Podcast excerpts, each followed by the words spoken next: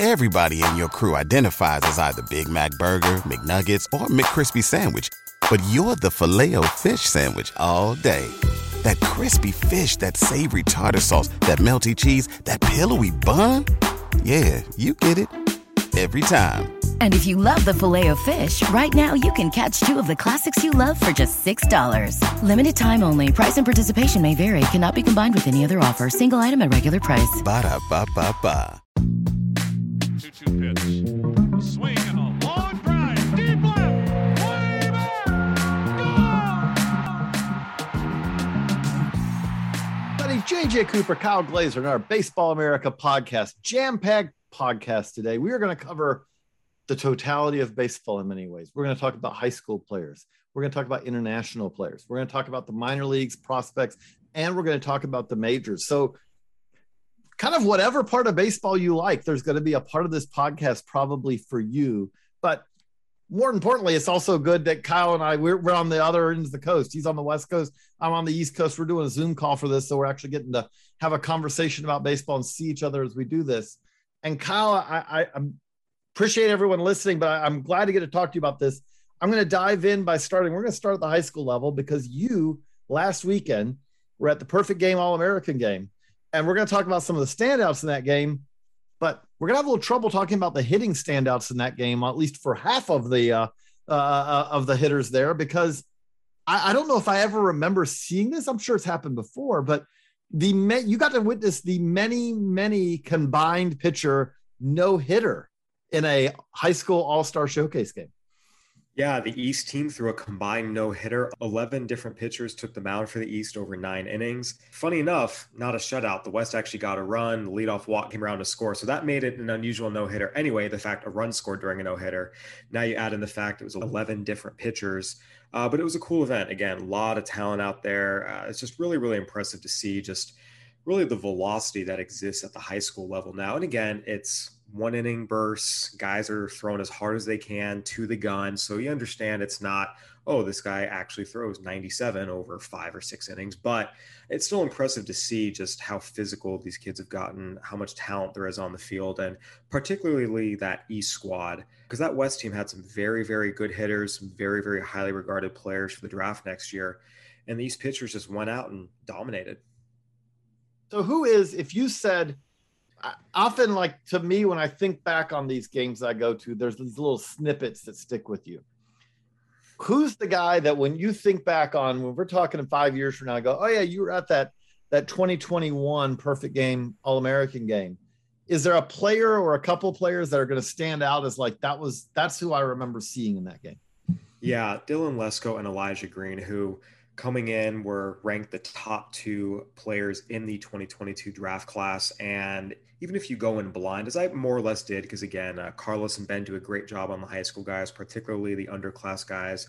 I'm not really involved with that as much. So I had never really seen these guys and knew the names, but it's very, very clear as soon as you go out there and watch these guys on the field, it's like, yep, yeah, I, I get it. These are the two best players who stand out.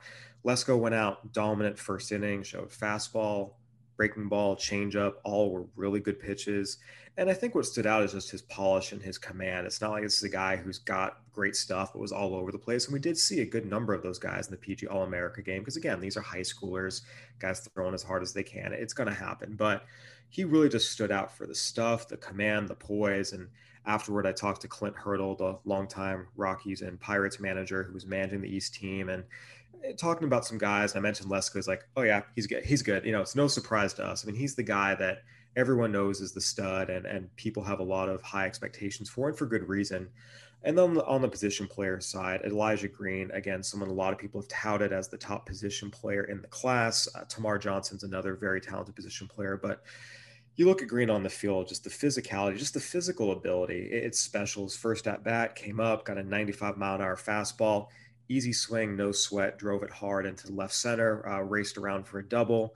Uh, just a really, really impressive young player. Uh, those were the two guys who really jumped out to me. And, again, you knew going in there the top ranked guys, but even if you didn't, pretty quickly was like, oh yeah, these are the best guys on the field.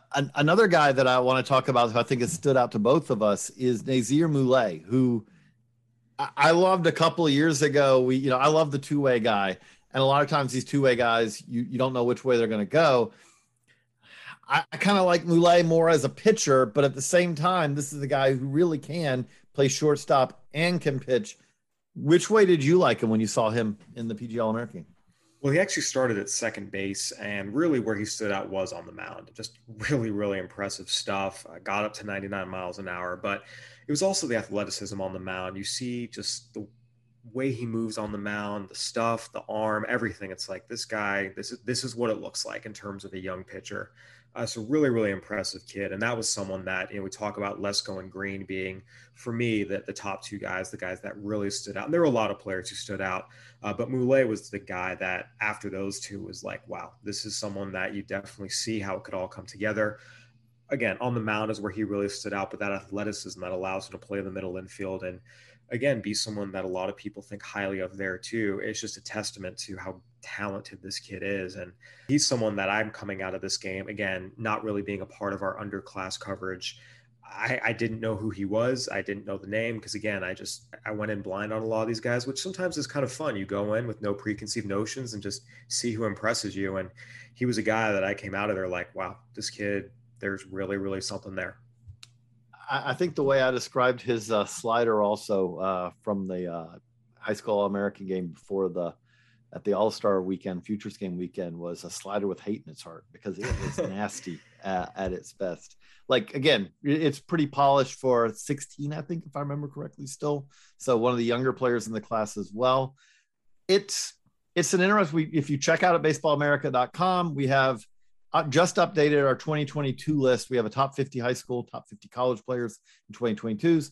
We've also got our 2023 list up and uh 20, you know, 2024 it's been fun. We're now at the very end of the summer showcase circuit.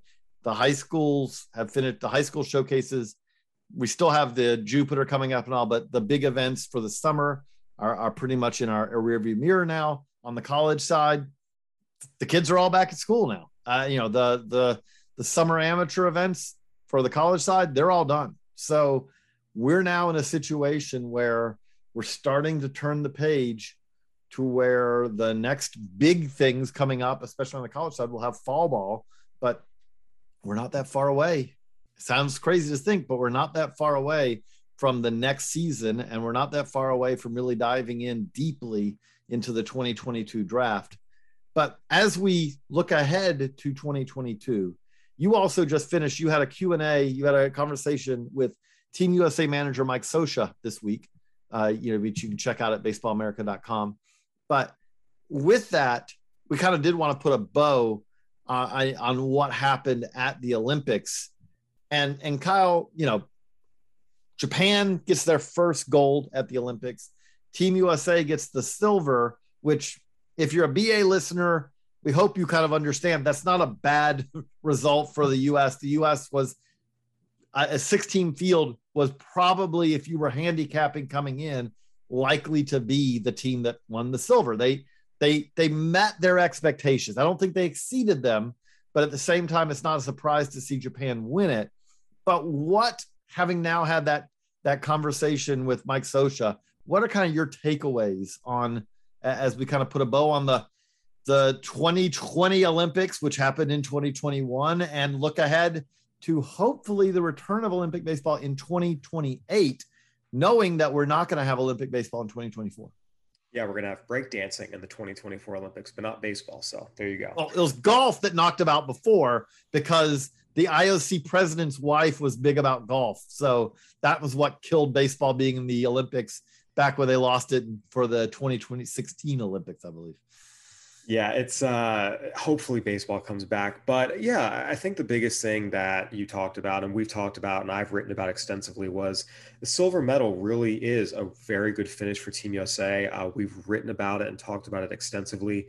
Japan was the best team in this field. They were the most talented team in this field simply because they had access to the best players from their top league, NPB, it was former All Stars, Gold Glove winners, MVPs. It was a really, really talented, deep Japanese team. They were the favorite to win gold, and they did. They went undefeated. They showed an ability to come back. They showed an ability to blow teams out. it was just a really, really good team. If Team USA had beaten them to win the gold medal, it wouldn't have been a miracle on ice level upset. Team USA had a chance, but ultimately, the way things played out was about as we expected. Japan wins gold, Team USA wins silver, and Team USA should be very, very proud of that. Uh, Scioscia talked a lot about that, that obviously there is always some disappointment when you go to the Olympics and you don't win gold medal. That's true of anyone, whether you're a swimmer or a track athlete or anyone. If you go, you want to win gold, but no one anywhere should ever be ashamed about a silver medal in any Olympic sport. That's a really incredible finish. I, if the U.S. brought its brought the all the MLB players shut down it and they and then they they only won silver, I would say that they should be ashamed of winning a silver medal. They should win the gold. Okay, that's fair. I'm talking general, general, you know, athletes in general right. at the Olympics. But I'm saying, like, you know, there are situations. If yes. if Michael Phelps comes out of an Olympics and he didn't win a gold in any way, he should feel bad because he's the best swimmer in the world. In terms of Team USA, I think overall, you know, and Scioscia talked about this, there were just a lot of really good teams in the field, and Japan's pitching really made a difference. We saw some guys who will come pitch in Major League Baseball in the coming years. Kodai Senga, uh, Yoshinobu Yamamoto, just a really good team. So everyone involved uh, should be very, very happy with a silver medal finish. One thing that I realized as I was just doing some research and background for the Q and A, Scioscia became only the second person, along with Davey Johnson, to win two. He's won two World Series as a player, won a World Series as a manager, and now has an Olympic medal him and Davey Johnson are the only people to do that. Davey Johnson won two World Series as a player with the Orioles, led the Mets to the 86 World Series, and led Team USA to bronze in 08. So, uh, first of all, this is a really incredible bow on Mike Scioscia's managerial career. He made very clear he has no intention of returning to manage in the major leagues. A really cool experience all around for everyone involved. In terms of the silver medal, Team USA has nothing to be ashamed of. It was a very, very good outcome, and they played really, really well. In terms of the players, one of the things that really jumped out to me talking to Scioscia, and uh, to be honest, this was clear to anyone watching the Olympic Games, but talking to him and having a manager like him come out and say it as bluntly as he did – Triston Casas, uh, he felt has the most upside of any prospect that was on Team USA, more than any of the pitchers. Uh, you know, Shane Baz does rank ahead of Triston Casas on our BA Top 100, but watching what Casas was doing in the Olympics, it was really, really good at bats all the way around. It was big power to all fields. Even talking to some scouts who were watching from afar, uh, going into the Olympics, they liked Casas. They thought very highly of him. But after that performance, it really solidified for them this guy has a chance to be really, really, really good. One of the elite first basemen in Major League Baseball when his time comes. And that was one of the bigger takeaways talking to, to Scioscia just about the players on the team that for him, Triston Casas was the guy. That was very, very clear, I think, watching the Olympics uh, to casual observers, to scouts, to everyone. And I don't want to say it was Casas's coming out party. He was a, a top 50 prospect going in, but he definitely raised some eyebrows in ways that said, hey, we knew this guy was really good. He might be really, really, really good, even better than people thought.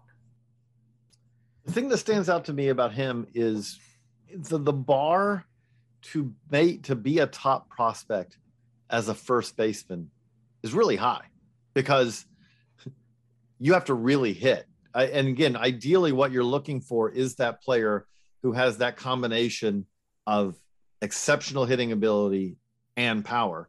And you got to see both from Casas in the Olympics. You got to see the power. I mean, there was easy power there. He was one of USA Baseball's best power hitters, but you also saw against pitchers who he had very little advance, you know, warning of scouting reports on to know really what they are like, not guys he's seen a ton of times and not guys who you could really feel comfortable. Oh, I know that this is what this guy's going to here in this count.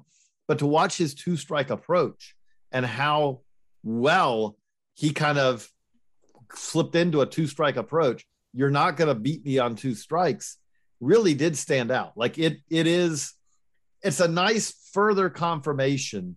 As you said, this is not a player who came into the Olympics and you go, who's Triston Casas? This is a guy who's been a dude I remember watching him before he reclassified when like he was hitting bombs as an already big dude as a then at that time a rising junior, I believe it was, maybe even a rising sophomore on the high school side. Like this guy's always been a dude for a long time, but it was that nice little extra bit of confirmation of watching a guy who's who's adding those final bits of polish that he needs to add. And when you look at him as a prospect, the Red Sox have had Michael Chavis, they've had Bobby Dalbec come up before him, kind of in that corner infielder, probably first base mold, although Dalbec's a pretty good third baseman, just been blocked there. But you say, okay, well, why is Casas going to be different? Casas is a different level of hitter. His feel to hit is at a different level than those guys, and it's not even close. Again, I I still somewhat like Bobby Dalbec as a low average slugger, but Bobby Dalbec's always been a low average slugger. Triston Casas is a guy who you you kind of think if it all clicks for him, he could hit 290, 300 with power, and that's the whole with a high OBP and a high slugging. That's a whole different kind of player. And the biggest thing with his performance in the Olympics is he was one of the youngest players there. He was facing older pitchers who have made it farther than he has for the most part. And again, just held his own. It was really, really, really impressive. In terms of players on other teams, one of the fun things about international competitions, whether it's the Olympics, the World Baseball Classic, is you see guys on foreign teams that in a couple years will be in MLB. Uh, just for example, the 2008 Olympics, that Japan team had Masahiro Tanaka, Yu Darvish, and Koji Uehara. That South Korea team had Hyun-jin Ryu. He basically pitched them to a gold medal. A few years later, these guys were in MLB and playing big, big roles on championship caliber teams and becoming bona fide stars. This year's Japan team was stacked and had a couple guys, and it was a interesting. I don't want to say first look because some of these guys were on the WBC team in 2017 that played at Dodger Stadium. So the US fan base got to watch them there. But first and foremost is Kodai Senga. My introduction to him was at the 2017 WBC when he came out pitching 95 97 at Dodger Stadium, blowing Team USA away. And that was a lot of the best hitters in Major League Baseball. This year at the Olympics, he was limited by an ankle injury, so he came out of the bullpen. But it was interesting. Japan only used him against Team USA, and he dominated 95 99, filthy split. I had written about him going into the Olympics. During the Olympics, there's one of the games that was super early in the morning, my time. I got text from scouts, hey, great call on Senga. This guy looks amazing, great body, et cetera, et cetera. This is a really, really, really talented pitcher who has a chance to come to the US and be not just, you know, a guy you stick at the back of your rotation, but an impact type of pitcher. He's had some health issues this year, so we have to see what that looks like moving forward. The reason he hasn't been posted is SoftBank, his team, does not post players. They do not need the money. They have never posted a player in their history. So you have to wait for him to become a free agent. It's supposed to be after 2022. Uh, speaking with some people, I guess Japan's service time rules take injuries into account, and it's a little different than US service time rules. So the fact he missed so much time this year might push it back to 2023. I think they still have to figure that out. But either way, this is someone that a lot of people knew about for the last couple years and have talked about for him to come out and show like he did in the Olympics, even in just relief stints, the stuff, the body, everything, that's a guy to look for. And then Yoshinobu Yamamoto, who started their opener. He's a smaller right hander. He's, you know, five nine, not very big, but 93 95 with three secondary pitches that different scouts grade plus, and he's in his early 20s. That's someone I know a lot of teams have interest in. Uh, whenever he's able to be posted, that's someone that we could see in Major League Baseball and potentially getting a pretty nice contract. So again, you talk about 2008, it was Darvish and Tanaka. This time around, it could be Senga and Yamamoto.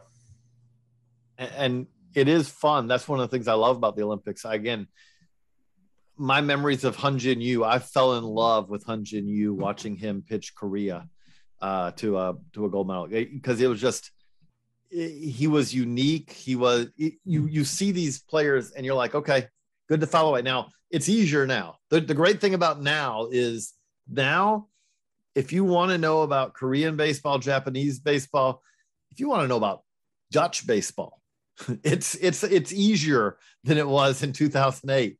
But that said, it still is that chance to kind of see players on a field in a game that you're already very closely locked into.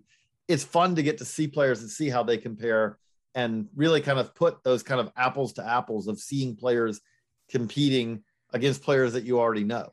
And that's not only that, but the other thing that does happen from this is you also saw players for the US who gave you those it, it it was useful for me to remember how small the margin is.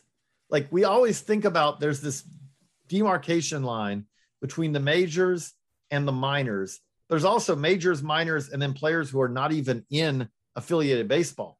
And what really does stand out when you watch a Tyler Austin, right? Tyler Austin has been a major leaguer, but Tyler Austin is not someone who is is at, at, a prominent point in his career right now from a U.S. major league perspective. That said, Tyler Austin had a good Olympics at, times, and again, it is just useful to me to offer that to be given that reminder that the difference between the 800 or 900th best player of baseball as the worldwide or a thousandth best player and the 3000th best player in the world baseball worldwide it's a really small amount. And and it's also an ever moving target like one player who's fully healthy right now could be the thousandth best player or the 750 best player in the world and then they have an injury all of a sudden they're the 5000th best player in the world and to watch the olympics it was that reminder to me because we're talking about a Triston casas who Triston casas is one of the best prospects in baseball but there were a lot of players in the Olympics. There were players on Team Israel.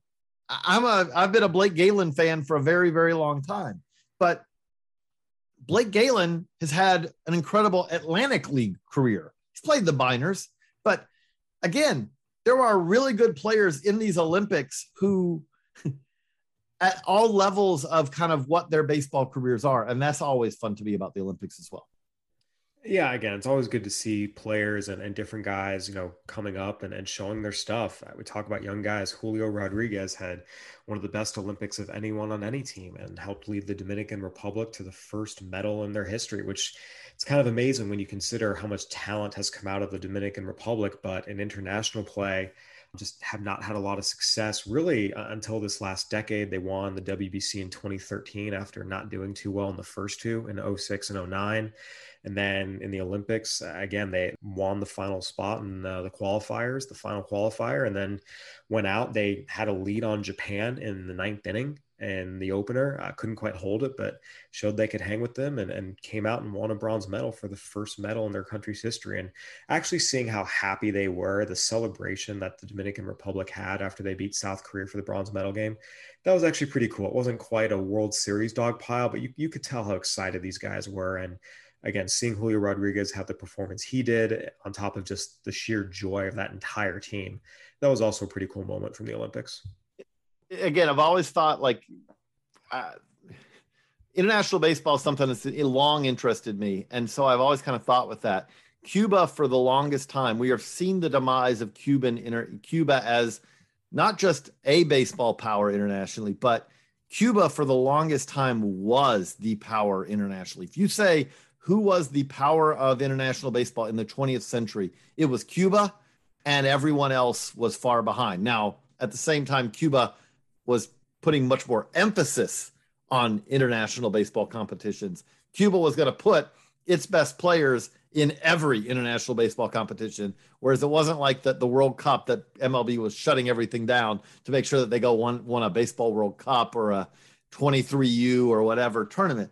But it has been really cool to see in the 21st century what you just noted, which is the Dominican Republic has gone from being an utter non-factor in international baseball to being the factor that they really should be because there are a lot of great players coming out of the Dominican Republic. And that means that not just, we talked about, you talked about Julio Rodriguez, but that was not the Dominican Republic sending their best team either. We talked about that wasn't USA's best team. That's not the Dominican Republic's best team, but the Dominican Republic has enough good players that sending their fourth and fifth string with some prospects worked into there as well was good enough to win a medal. So that was the, again, I agree. That was very fun to watch. So we've covered high school baseball, we've covered international baseball. We still have the minors and majors to come, but we'll be right back after this quick message. And we're back. So now that we are sliding into our minor league portion, our prospect portion of this, if you check out at baseballamerica.com, we've finished updating everything. We've got updated top 30s for every all 30 organizations, organization talent rankings. Best tools are coming. We just finished best tools in the magazine. They're coming up at baseballamerica.com in the very near future. But as we do that, we also have an interesting question. So I'll kind of throw it out to you, Kyle, which is right now, when you look at who's the number one, Wander Franco's graduated. We have we we have reshuffled our rankings afterwards. But right now, is there a clear number one prospect to you that's at a different level? Or is it a very fun debate where maybe between one or two guys, you know, between two players, or even more than that? Yeah, it's actually interesting. It has become a very fun debate, something we've talked about a lot as a staff, and we've started putting the question to pro scouting directors, and we're getting back different answers. Depends who you talk to, personal preferences. I think coming into this, there was a sense that Adley Rutschman was the clear number one as soon as Wander Franco graduated, and he has done nothing to, to lose that. To be clear, he's had an extraordinary season just a great player all around, still projects to be the Orioles franchise catcher. Nothing about him has changed anyway in the negative. Seeing what Julio Rodriguez has done this year, both in his jump to double A and everything he did internationally, and also what Bobby Witt has done this year, the three of them, there has started to become amongst evaluators and amongst ourselves who is the number one prospect in baseball. And interestingly again it there does not appear to be a clear cut answer. Uh, we're going to continue digging in on this especially as we get into prospect handbook season and talking to gms scouting directors farm directors anyone and everyone minor league managers. Again we put thousands and thousands and thousands of hours of reporting into our top 100s it's not just my personal preference or jj's personal preference. It's it's reporting to the extreme. But the reporting we've done so far is yeah, this is a very, very interesting debate between these three. And you can find different people who will take different players of these three. I, I agree. It's it is close now, and this is a, a conversation that will continue. I, I love it when it's close between not because there there are years where you say there's no clear number one prospect, and there are other years where you say there are multiple prospects who are worthy of being number one. I always think back to, you know, a couple of years ago, we had the year that Shohei Ohtani came over, and we had multiple guys who you could make an argument for. I think that was Shohei Ohtani, Vladimir Guerrero Jr., and Ronald Acuna, if I remember correctly. I don't think that was the Tatis year. And the next year, you took Ohtani out of it, but you added Fernando Tatis Jr. to, you know, you had multiple guys that next year too. But you, you the, where the answer really was okay if you want to argue Ronald Acuna, great. If you want to argue Vladimir Guerrero Jr., great. If you want to argue Shohei Ohtani, great. All of those are very valid choices, but the answer really on all these is these are premium guys. This is the kind of prospect that you want to see at the top of a list. I kind of feel like that that's where we're sitting right now, which is whether Adley Rutschman, Julio Rodriguez, or Bobby Witt Jr. is number one when we when the dust clears next January and we roll out our updated offseason top 100. Whoever's number three on that list, I could see the argument for them to be number one. Um, you know, I I do probably right now lean personally to Adley Rutschman because to find those kind of skills in a catcher is really, really hard to do. But at the same time, you know, especially when I say find those skills, to have the defensive ability to play to be an impact catcher defensively, but on top of that, to also be that middle of the order bat, that doesn't really, that very rarely exists. And the players, if you look at it, the players who do that are Hall of Famers. I'm not saying that Adley Rutschman is going to be a Hall of Famer, but Buster Posey is on his way to a Hall of Fame career. Why? Because Buster Posey is that catcher who's been able to catch, he'll have a 10 plus year catching career and be an impact bat. If you can do that, you're one of the best players in the game. And that's where, again, that's not saying that's what Adley Rutschman is going to do, but that's absolutely within the realm of possibility for Adley Rutschman. Now, if you can do that at shortstop, it's still kind of the same story, but it's a little bit. We see a lot. We see more middle of the impact, middle of the order impact bats at shortstop than we do at catcher, and then that's probably right now where I would say I would rather I would edge personally Witt over Julio Rodriguez is that when you throw in that ability at shortstop, I'm probably taking that over the outfielder who I think has similar offensive upside. But again, man, what a fun debate. Like, you know, is there is there a wrong answer in the group, Kyle? No, and that's one of the things where, you know, the joke is, all right, would you rather have Adley Rutschman, Bobby Witt, or Julio Rodriguez? The answer is yes. I mean, just all three of them are, are great. Give me whoever you want. they're they're great, great players we have Adley number one currently. I, I, would in no way, shape, or form say, oh, that's wrong or he needs to move off the other guys. He is the number one prospect in baseball. He deserves to be the number one prospect in baseball. And there are no objections to him being the number one prospect in baseball. Uh, it's just a really, really talented group. Like you said, the you know, Ohtani, Acuna, Guerrero debate has been the most interesting of my time at Baseball America. And you look at where all three of these guys are in their careers right now. Obviously, Acuna got hurt this year all three of them have been fantastic. Again, Guerrero's had the big breakout year this year. Ohtani has had an unprecedented season, unlike anything we've seen in Major League Baseball history. Good time to plug. We have a Shohei Ohtani cover feature coming out next month's issue of Baseball America. I believe it went to press today, so make sure and check that and it'll out. be online real soon, and it's great. It's Kyle did a great job on it. Thank you. It was a lot of fun to do. And again, Acuna has been uh, fantastic as well. I, again, you're just talking about three – superstars in Major League Baseball, and you would take any of them any day of the week. And, you know, it's a fun debate who's better than who. It's not a contentious debate where someone is crazy if they pick the other guy. And I think the way this seems to be trending now with the Adley Julio Witt debate, as we're talking to more and more people, as we're watching these guys ourselves, as we're seeing how they're performing, and we're seeing their tools grow and progress it's becoming kind of like that of God, all these guys are really, really, really freaking good. And if you chose one of them, uh, cool. I, I, I don't think any one of these is the wrong pick. Oh, it's it's so that's kind of where we're looking at, at the top of the list.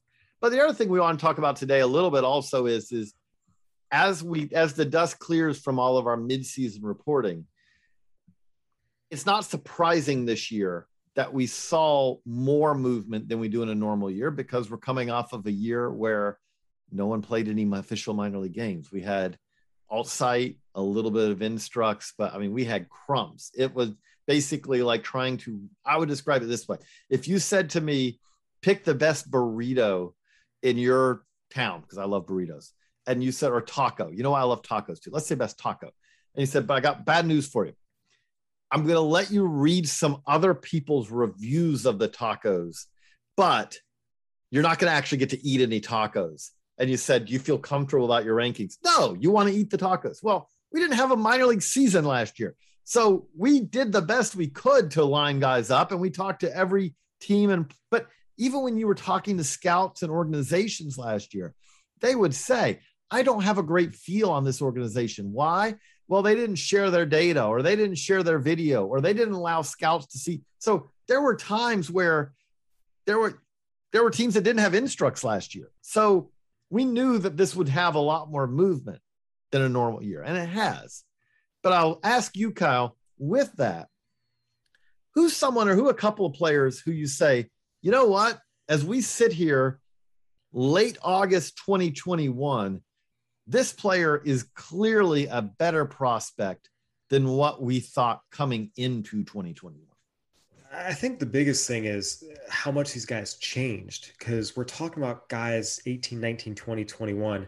How much these guys change even in one off season can be huge physically, skills wise, anything and everything. Now you're talking about a lot of these guys 18 months and so many of these guys just change so so much and that's been one of the interesting storylines to me is who has changed the most and as you mentioned become It's a very, very different prospect. And for me, the answer to that is Shane Baz. And we had some discussions internally in our office about this.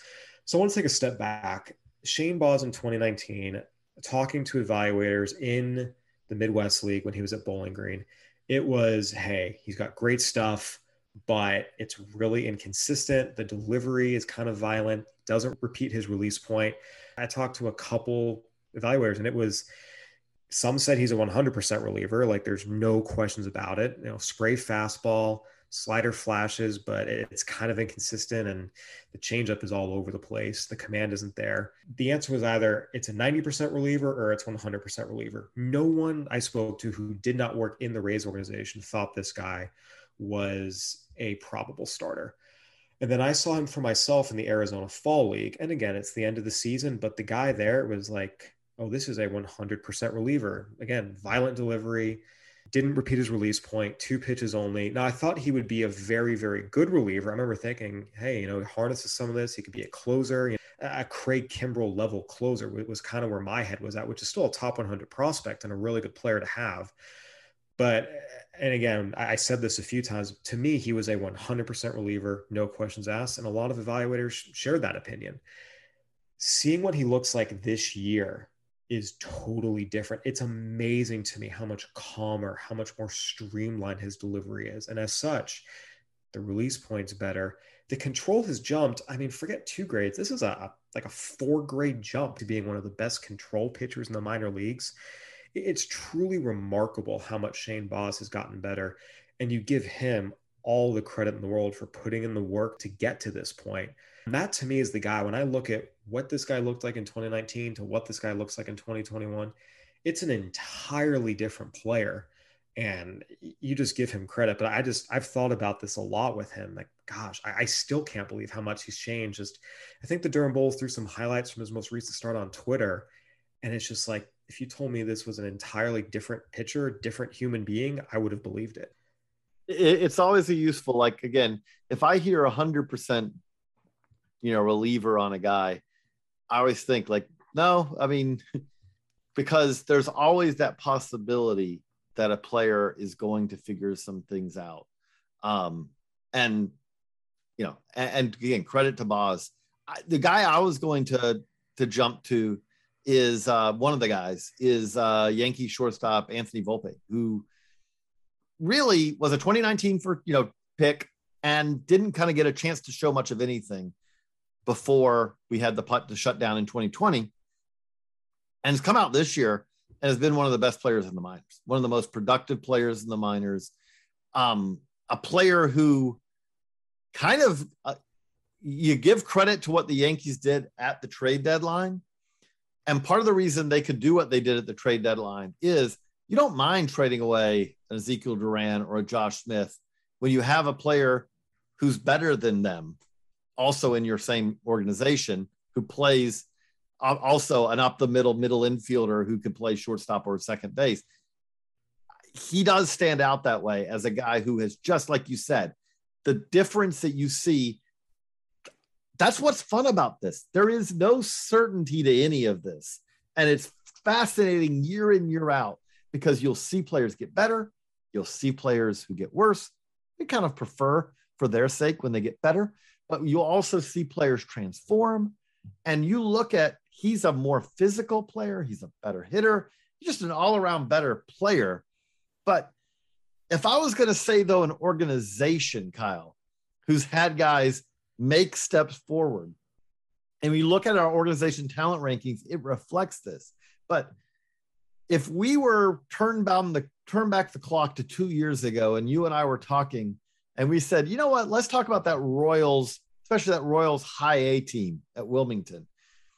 We'd be talking about, man, Nick Pratto, first round pick, MJ Melendez, high pick. These guys look lost at the plate. And you looked at it statistically, it's never good when you are piling up strikeouts at the rate they were. And they were piling up strikeouts. I think in Melendez's case, again, you never want to have a strikeout number that is higher than your batting average. Think about how hard that is to do. You pretty much guarantee in a minor league season, you can't strike out 200 times. So it, it means that your batting average is going to be below the Mendoza line. And by the way, remember, it's a 140 game season back then, which 140 games, if you're going to strike out over 150 times, that's brutal, especially for a catcher. And to see what these guys have done, the Royals revamped their hitting development system and they're seeing benefits from it. Now there is a there is a boost that you get. Hitting is hard. And when you hit at Wilmington, think about this for the Nationals hitters too this year. Hitting at Wilmington gives you negative reinforcement because you can really get into a ball that would be a home run at a lot of places and it ends up just being a fly out. So you go, oh, I thought I got that ball, and you realize, no, I'm not going to really hit that ball out. But that said, it's not just going to Double A, uh, you know, Northwest Arkansas and AAA Omaha that has turned it around for these guys. You look at what Pratto's done. You look at what Melendez has done. These guys have essentially remade themselves as prospects. Yeah, Pratto especially was interesting to me because I remember in 2019 talking with some evaluators. I did not see him myself that year, uh, but saw some video and saw the numbers, obviously. But I remember talking to some evaluators who saw him who said, you know, I know the numbers are not good and the performance is not good, but I still think there's something in there. They saw good baseball instincts. That there's some things in the swing to like. He just need a little bit of work. It was really interesting. I, we need to tip our cap to Bill Mitchell, who does the Royals for us. The Royals were one of the teams that uh, did not share video and data from the alt site last year. They were one of the secretive orgs where no one really knew what was going on. And Bill dug in and used his sourcing and wrote about it. That hey, Pratto did a lot of work at the alternate site. That people think he's really, really, really changed, and we think something good is really going to pop this year. And then we saw him in spring training. And I remember, again, my annual spring training piece calling around. It was fascinating to me how obviously the public, everyone was going crazy about Bobby Witt Jr. for good reason. But when I was calling around asking scouts, hey, who's impressed you the most? The first name out of their mouth was Nick Pratto, not Bobby Witt. The swing adjustments he's made, it's just again, you tip your cap to him. Uh, the Royals hitting development program led by Drew Saylor. They really, really, really revamped this guy. And now, I mean, he projects to be guy who hits for average and power as a good everyday first baseman. People believe it. They believe in the swing. He's getting the velocity. He's hitting upper level pitching. He's seeing pitches. Anything and everything you wanted to see has happened. Uh, the amount of adjustments he's made, you just – again, give him credit. Uh, the work ethic is is clearly through the roof there for him to go from what he was then to what he is now. Uh, but what was interesting to me is again, even when Pratto was struggling, evaluators saw some things where you say, you know, I'm not going to give up on this. I think there's something in there. Melendez was a different story. It was, hey, this guy just doesn't handle velocity. He's got a long swing. Um, it was very, very questionable. People liked the defense; they didn't love it.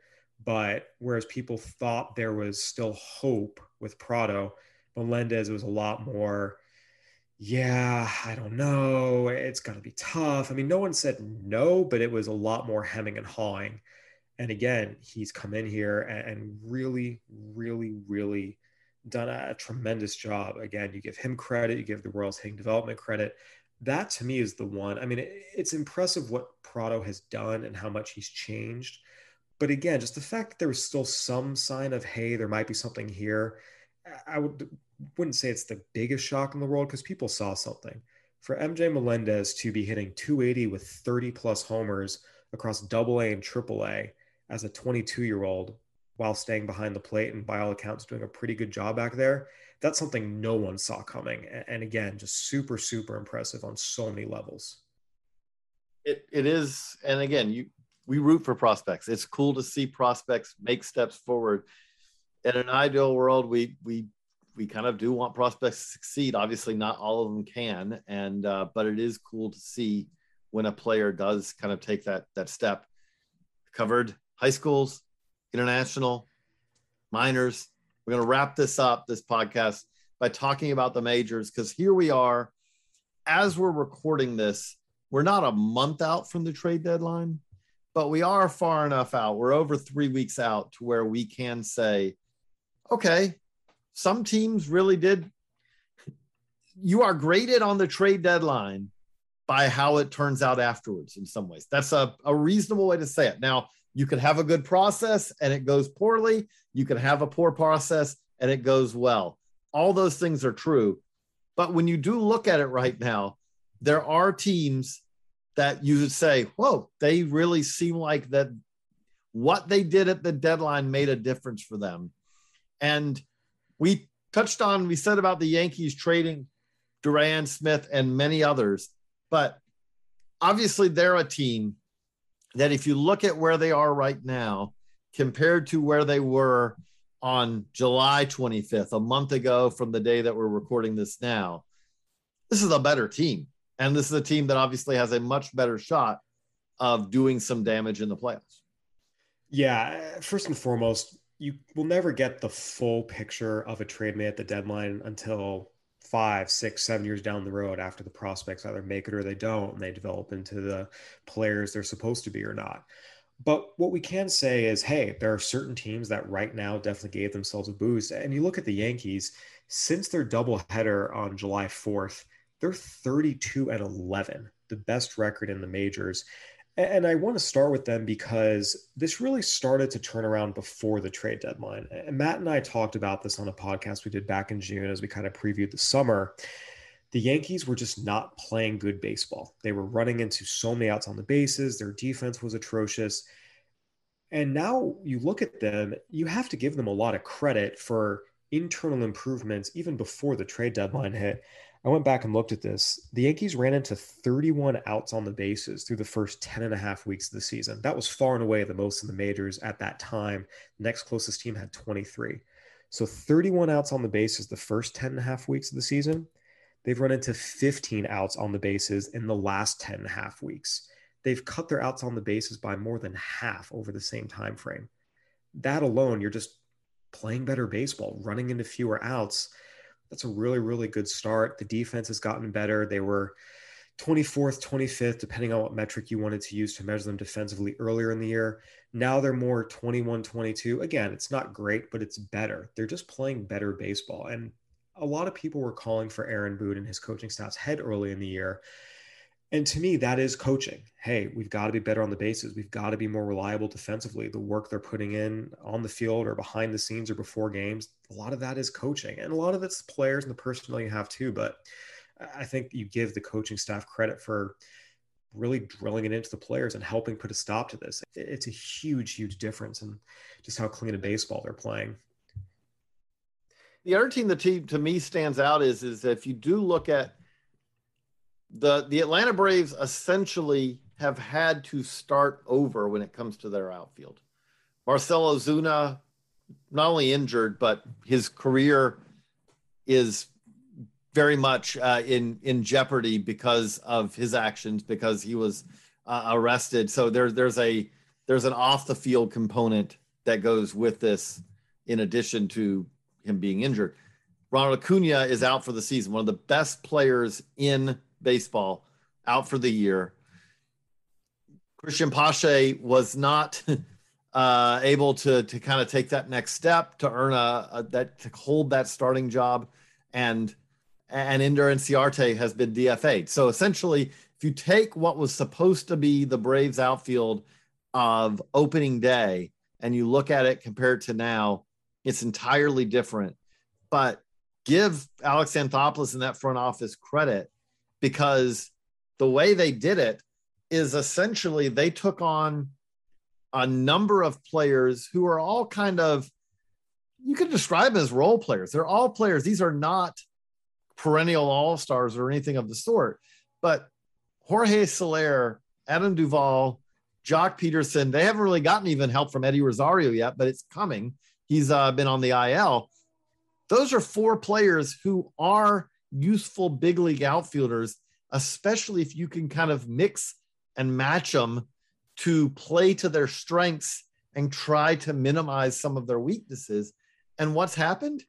And especially what's happened also is, is so you have them to fix the outfield and you have guys coming off the IL and their pitching staff, their starting rotation, which has been gutted at times this year, now is in a situation where you, you kind of feel like sometimes they may have more starters than they have starts to put or to, to hand around. this is the team that's kind of taking control of a division that at times it's looked like that no one wanted to win. Alex Anthopoulos and his staff, I don't think get enough credit for how clear-eyed they are about their team. I want to go back to 2019. You'll remember the Braves bullpen was an absolute disaster, a complete mess. What did Anthopoulos and his staff do? They went out, they acquired Mark Melancon, they acquired Shane Greene, they acquired Chris Martin. They didn't sit there and lie to themselves and say, oh, you know, we believe in our guys, they'll get better. No, their guys weren't good enough. They needed to get better to have a legitimate chance at reaching the postseason. They made the moves to do it. We saw that again this year, as you mentioned, acquiring Joc Pederson, acquiring Jorge Soler, acquiring Adam Duvall, acquiring Eddie Rosario. They needed a whole new outfield, and they went out and got a whole new outfield. The other thing they needed was a right handed reliever at the end of games. This team was very, very left handed. What do they do? They go out, they get Richard Rodriguez, who so far has been excellent for them. I really think the Braves front office is among the best in baseball at being honest with themselves about what they have on the field and then being aggressive about going and finding upgrades. Uh, to me, I thought their trade deadline was really one of the most impressive. And as you mentioned, they're getting healthier now. They're in really good shape. I want to circle back to the Yankees real quick because the other thing with them, too, and this goes back to being clear eyed, being objective, and being honest with yourself about, hey, we need to get better. Here's our shortcomings. Let's fix them. They need to get more left handed. They need to get more athletic. They need to get better defensively. What do they do? They go out, they get Joey Gallo and Anthony Rizzo. And what's been amazing about the Yankees during this run is Gallo and Rizzo really haven't hit yet. They actually have not done a whole lot offensively. A big homer there, big homer there, but it's still early. They just haven't really clicked into gear But what they bring defensively, you know, just again, making the lineup more dynamic, it's made a big difference. So I think for me, the Braves and Yankees, the fact that these two teams met on nine game winning streaks going into their series earlier this week, that's not a coincidence. They're getting hot because they got better players. They had clear weaknesses, they addressed them. And that's what the trade deadline's for. And for me, just the boost they've received already, it's completely altered their outlook. And the Yankees were a team that at one point you were wondering if they were going to miss the playoffs now they're creeping up to possibly first place in the division. The Braves, again, were really scuffling. Now it looks like the NL East is theirs for the taking. That's what the trade deadline's for. And I think both these front offices deserve a lot of credit for being clear about their weaknesses, making moves to address them. And in both cases, the Braves especially didn't give up a whole lot to get better, which I really think that, you know, we see Braves fans are a very pessimistic bunch. But this front office continues to impress me with how they address their team at midseason. Again, what they did in 2019 and what they did this year makes a huge difference. And the thing I'd say with that is, is and does it within limitations because for all the talk, when the Braves got the new stadium, the talk was is the Braves' new stadium would provide the revenue that would allow the Braves to be a, a large market, a large revenue team once again like they were for much of the Ted Turner era when they would go out and compete and and basically had payrolls that were among the the highest in baseball. Well, that hasn't really happened, and, and I, I say that like if you compare and contrast the Phillies this week, Dave Dombrowski uh, announced some changes. You look at a team that that also at the trade deadline looked like a team that was in contention for the you know for the NL East crown, and it has gone much more poorly for them in the intervening few weeks. Stands out to me about the Phillies is the Phillies have actually done a solid job when it comes to big, high priced talent acquisition. You can't you can't really be that disappointed if you're a Phillies fan with what you've gotten from Bryce Harper. Bryce Harper's been great this year. You can't be disappointed with JT Realmuto. You can't be disappointed with Zack Wheeler the guys that they've gone out, even Andrew McCutchen, who was a lower cost veteran, you know, who's had some injuries, but has had some moments this year where he's played really well. The problem the Phillies have had to me is that you they just don't have many homegrown, really success stories once you get past the Nola and Hoskins era, which stretches pretty far back now. And the thing about all of these is, is that it's often complex. You can say, okay, is that a scouting problem because they picked very high for multiple years in a row? And if you had it to do over again, Cornelius Randolph, Mickey Moniak, Adam Haseley, those were three top 10 picks, if I remember correctly. And it hasn't, none of them have ended up being cornerstone type guys. Alec Bohm had a good rookie season last year. He was just demoted this year. Scott Kingery got a long term contract and then was DFA'd. But the other thing that stands out with them is okay, maybe that is a scouting problem, but maybe it's a player development problem also because with a lot of these players, look at a Kingery. I mean, you and I both, I mean, we're uh, just in agreement on this, but it was baffling to me with Kingery, same for you, to bring him up to the majors and say, by the way, we think that you can now be a shortstop, even though you've never played that position at any point in your pro career and you didn't really play it in college either. And by the way, we're going to play you at shortstop over JP Crawford, who, by everyone's agreement, is an actual shortstop. Or to say with Alec Bohm, I know that they have some problems with first base, but the fact that Alec Bohm is not a good defensive third baseman is not surprising. That's kind of not a that's not an unexpected result. He's been a little bit he's worked at it, but he's still not very good at third base. And in his case, I do wonder if the challenge of playing a position that is at the upper level of your ability to do so does kind of carry over a little bit at the plate. They've the, the problem as I see the Phillies have had is, is that they have really struggled not to develop stars from homegrown players. They just need these homegrown players to be good complementary pieces, guys who can fill out a bullpen, guys who can be the back of a rotation, guys who can be the fifth, sixth, seventh best guys in your lineup. And they've really struggled to do that. Yeah, Dave Dombrowski talked about it pretty openly uh, in terms of what he what was reported uh, in the Athletic. Andy McCullough wrote the story. He spoke with media before their game against the Rays that from his perspective, the issue is in development. And you go back and you look, the Phillies have really had one fruitful draft over the last decade. 2014, they got Aaron Nola and Rhys Hoskins in the same draft. After that, it's been a lot of misses. It's funny, after Aaron Nola took a one hitter into the ninth inning against the Padres on Saturday, I had an Aaron Nola themed story ready to go before Jake Cronenworth ruined it with a two run homer. But as part of that, I went back and looked when the Phillies were really, really successful during the end of the 2000s, obviously won a World Series. Go back and look at their success in both drafting and development before that. They drafted Pat Burrell, Chase Utley, Cole Hamels, Brett Myers, Gavin Floyd with five consecutive first round picks from 98 to 2002. Not in that order, but those are the five players they got. Their second round picks in the 90s included Scott Rolen, Jimmy Rollins, Randy Wolf, Marlon Anderson. In 2001, they forfeited their second and third round picks for signing Rheal Cormier and Jose Mesa.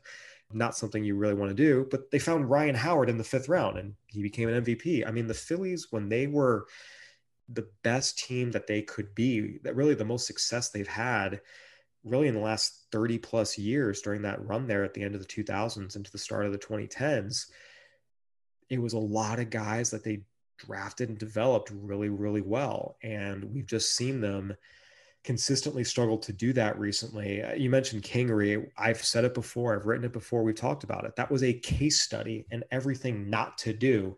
Hey, let's take a young prospect, move him up the defensive spectrum in the major leagues while he's also trying to adjust and learn to hit major league pitching. There's nothing else you can do that would set a guy up for failure more than what the Phillies did there. There was that stretch for a week plus where they had Kingery at short and JP Crawford at third. And just like, what are you doing? It, it just was stuff like that. We saw Spencer Howard fail to develop. They've got to fix it. How much of it's scouting, how much of it's development. Dombrowski highlighted the development side of it. In reality, there's always probably a little bit of both, but for the Phillies to be successful, they're going to have to fix that. And again, you talk about this in the context of the deadline they had a great deadline. I actually thought the Kyle Gibson trade was the biggest heist for them to get Kyle Gibson and Ian Kennedy and Hans Crouse for Spencer Howard, who has not figured things out and has not figured it out in Texas so far either, and two prospects who are not in the top 30 of one of baseball's worst farm systems. That was a coup. And Gibson's been very good for them so far. Uh, 377 ERA. He's gone at least six innings in every start so far. But like you said, there's just been too many holes we have to see what they can do because this is a team that should be better than it is. But every year again, we just see the back of the rotation, the bullpen. There's just too many spots where just don't have enough guys. And a lot of it is because they haven't developed effectively enough. I mean, they still are in it as we record this podcast. They're four and a half games back in the East. So I don't want to make it sound like that this is over and this is a disaster that they cannot bounce back from or anything like that. But it is true that they look worse as we sit here recording this now than they did a month ago as we led into the uh, the trade deadline. And at the same time, if you look at the two teams, you would say right now you probably do like where the Braves are and where not where the Mets are, but where the Braves are, and and the chances the Braves of pulling away. Which let's just be also clear: the Braves, who it's been a competitive division, but they've been the team that has been the best team in this division pretty consistently now. It's been a number of years now where at the end of the day, when the dust clears, even if the Nationals do have the World Series title, uh, when it comes to winning the East, the Braves have been the team that has been the team to to beat in this division so far. But we will wrap it up there because I think we've gone for even over an hour. We've kept you around for a little while here on the Baseball America podcast. We do appreciate the download. As always, if you want to leave a review at wherever your favorite podcast catcher is, please do that for us. We would appreciate it. We do also remind you, as we often do, to check out baseballamerica.com. There's a ton of great stuff up there. We have a lot of draft stuff. If you enjoyed the draft conversation at the start of our uh, podcast today, check out all the stuff we posted this week. Also, if you like the when we talked about the majors and the minors, we have our best tools packages coming out very soon. Kyle's story about Shohei Ohtani, but also our looks. We talk to managers, get votes from managers in every level of the you know class A, high A, low A, double A, triple A, and the majors. And there's something that does stand out on the major league side this year is is we'll have a story about it is that it's been kind of a changing of the guard. We have seen some kind of the stalwarts who win certain categories year after year have had to hand it off to younger players who, in some cases, especially one, I wouldn't be surprised to see this player, this hitter, win this award for the next decade potentially because that's how good he is. Uh, you, you so you'll be checking that out baseballamerica.com as well. But for Kyle, I'm JJ. So long, everybody.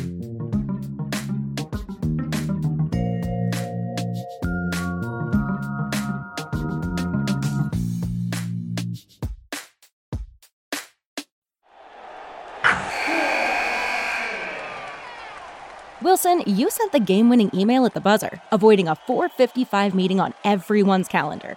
How did you do it? I got a huge assist from Grammarly an AI writing partner that helped me make my point. 96% of Grammarly users say that it helps them craft more impactful writing. Would you agree? Grammarly helped adjust my tone to navigate tough work conversations. And it works everywhere I write, so I can quickly communicate effectively. Your teammate used Grammarly to summarize an important document, making a three pointer. How did he do it? It only took one click. When everyone uses Grammarly, everything just makes sense. You made an incredible slam dunk to end the game. The meeting was canceled, and your team will go home champions. Go to grammarly.com slash podcast to download it for free. That's grammarly.com slash podcast. Easier said, done. Everybody in your crew identifies as either Big Mac Burger, McNuggets, or McCrispy Sandwich, but you're the filet fish Sandwich all day that crispy fish, that savory tartar sauce, that melty cheese, that pillowy bun. Yeah, you get it every time. And if you love the Filet-O-Fish, right now you can catch two of the classics you love for just $6. Limited time only. Price and participation may vary. Cannot be combined with any other offer. Single item at regular price. Ba da ba ba ba.